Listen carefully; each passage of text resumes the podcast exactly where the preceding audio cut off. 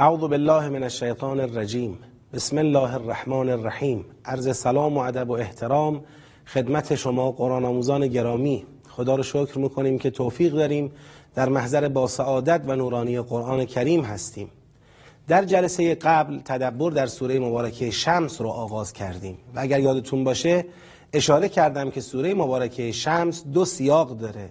آیه یک تا ده و آیه 11 تا 15 یعنی پایان سوره مبارکه. در جلسه قبل آیه یک تا ده رو توضیح دادم و درباره تدبر در این آیات با همدیگه صحبت کردیم. اما می‌خواستم در این جلسه قبل از اینکه بحث سیاق دوم رو آغاز بکنم توضیحاتی درباره نفس ملهمه داده باشم. بگذارید بحثم رو با یک سوال آغاز. شاید تا به حال تفاوت دو گروه از آدم ها نظر شما را جلب کرده باشه. بعضی ها رو می‌بینیم که یک پذیرش و قبولی نسبت به ارزش های دینی و نسبت به آموزه های رفتاری دین دارن. و بعضی ها رو می‌بینیم که نه از درون یک مقدار حالت آمادگیشون کمه. یعنی نمی‌خوان گویا ارزش های دینی رو قبول بکنن. نمی‌خوان رفتارهای دینی رو بپذیرن. مقاومت نشون میدن از خودشون. سرش در چیه؟ شاید بحث درباره نفس ملهمه پاسخ این سوال رو برای ما مشخص بکنه. یک بار یادآوری کنم که قسم ها و جواب قسم در سیاق اول سوره شمس چه بود؟ خدا در سیاق اول سوره شمس یعنی آیه یک تا ده ابتدا به مظاهری از جهان خلقت مثل خورشید و ماه مثل روز و شب و مثل آسمان و زمین سوگند یاد کرد و بعد از اون به جان انسان سوگند یاد کرد و از اعتدال جان انسان سخن گفت و نفس و ما سواها. یعنی خواست به ما بگه همونطور که جهان خلقت در اوج اعتدال و هماهنگی برپا شده خورشید و ماه در جای خودشون هستند روز و شب در جای خودشون هستند و آسمان و زمین در جای خودشون هستند و همه در اوج نظم و هماهنگی پیش میرند جان انسان هم در نهایت اعتدال و هماهنگی خلق شده. و نفس و ما سواها. اما نکته اینجا بود گفتیم انسان مختاره. یعنی خداوند حفظ اعتدال وجود انسان رو به خود او سپرده. خب انسان برای حفظ اعتدال وجودی خودش احتیاج به یک سرمایه داره. اون سرمایه چیه؟ اون سرمایه اینه که انسان بدونه چه چیزهایی اعتدال وجودی او رو برهم می‌زنه و او رو از اعتدال و هماهنگی خارج می‌کنه و چه چیزهایی مایه حفظ اعتدال وجود اوست.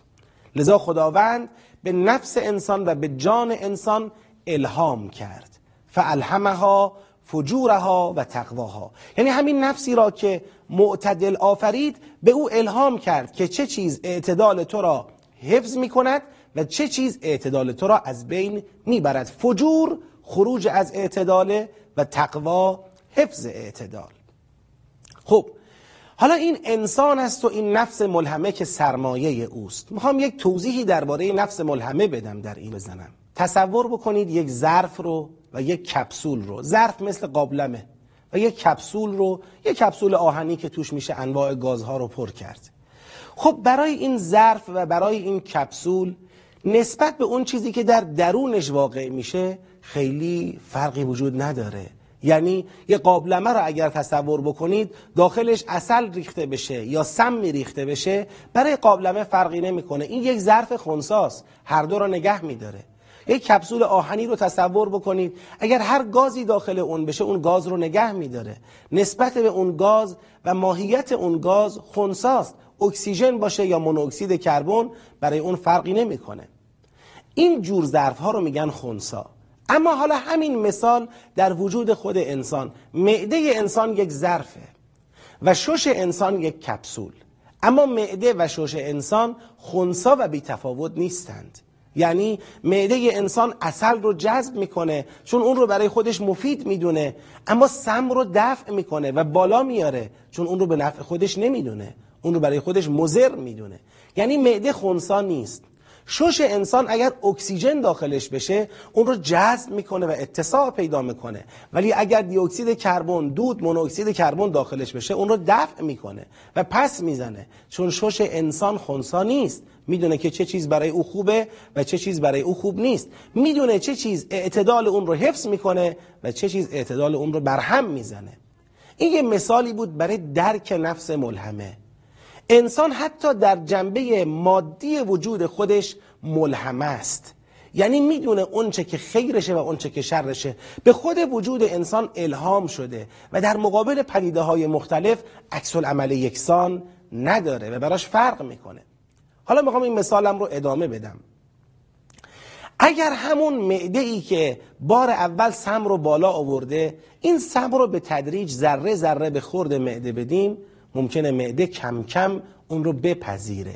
پایانه های عصبی که در معده وجود داره تا اون رو حساس بکنه و اون سم رو بالا بیاره اون پایانه های عصبی کم کم پوشونده بشن و معده اون خاصیت خودش رو از دست بده و حتی غذاها و خوردنی های آلوده و مسموم رو هم قبول بکنه و واکنشی نشون نده. همینطور شش انسان اون ششی که بار اول وقتی دود وارد اون می‌شد در مقابلش عکس عمل داشت ممکنه به تدریج عکس عمل خودش رو از دست بده و اصطلاحا خونسا بشه و نسبت به دود واکنشی نشون نده. و این در صورتی که ذره ذره دود رو به خورد شش دادیم و به او قبولوندیم که تو باید این عامل بیرونی مضر رو بپذیری.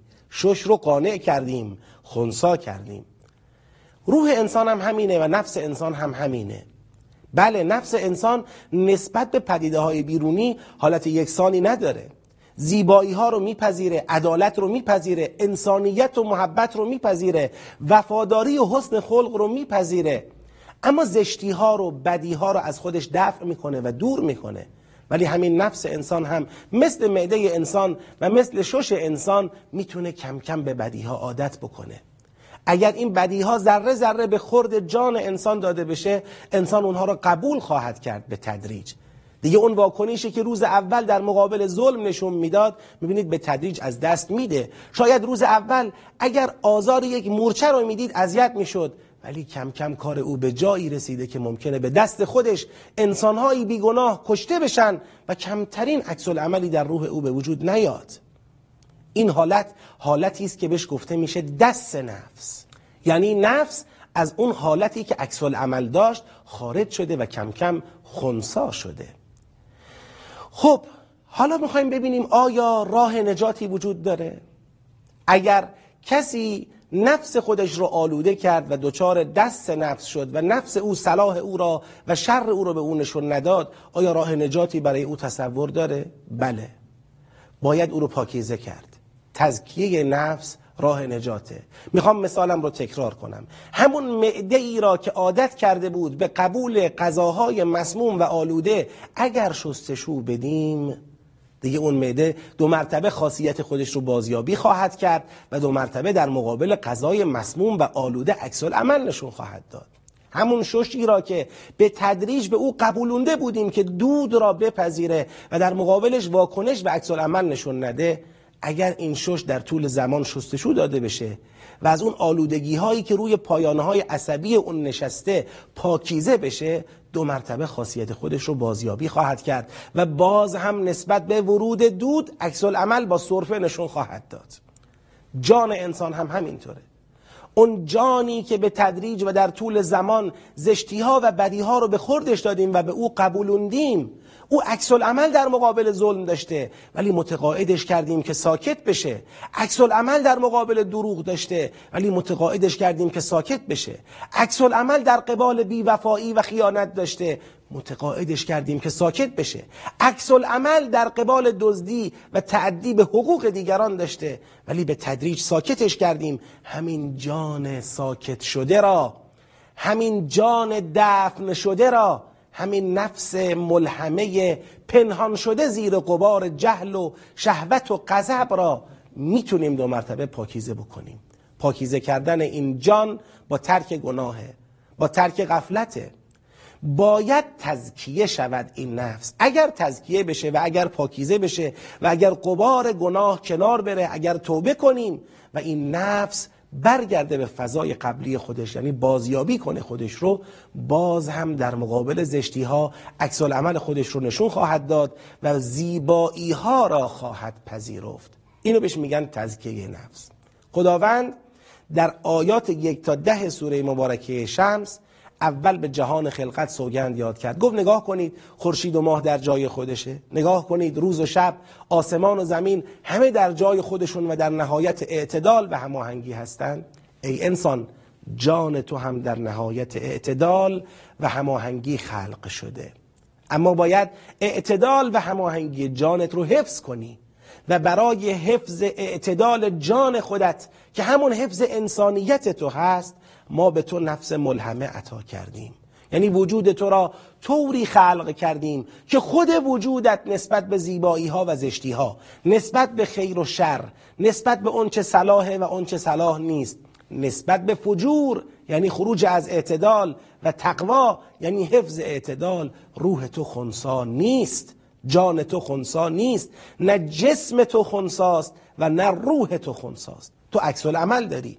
اما ای انسان ممکنه این نفس ملهمه زیر قبار شهوت و غضب زیر قبار جهل و جهالت و زیر قبار گناه به تدریج دفن شده باشه و خاصیت خودش رو از دست داده باشه. اینجاست که تو یک سرمایه مهم رو از دست دادی و اون سرمایه سرمایه نجات تو بوده. لذا انسانی که نفس ملهمه او دفن بشه بیچاره و بدبخت خواهد شد و خسارت خواهد کرد. و قد خواب من دستاها. انسان یک راه برای نجات وجود داره. این نفس را اجازه نده آلوده بشه. این جان را اجازه نده آلوده بشه. اون چرا که جانت در قبال اون عکس عمل منفی نشون میده اون رو به جانت تحمیل نکن. زشتی را ظلم را خیانت را دزدی را اختلاس را بی تقوایی را بی حیایی را بی افتی را به جان خودت تحمیل نکن. اگر هم خدای نکرده غافل شدی و اون چرا که جانت قبول نمی کرد به تدریج به جان خودت تحمیل کردی و او رو ساکت و متقاعد کردی پاکسازی کن توبه کن تزکیه کن. اگر جان تو تزکیه شود دو مرتبه اون حالت عکس عمل داشتن رو به دست خواهد آورد و از اون حالت بیتفاوتی خارج خواهد شد. و نفس و ما سواها فالهمها فجورها و تقواها قد افلح من زکاها و قد خواب من دساها.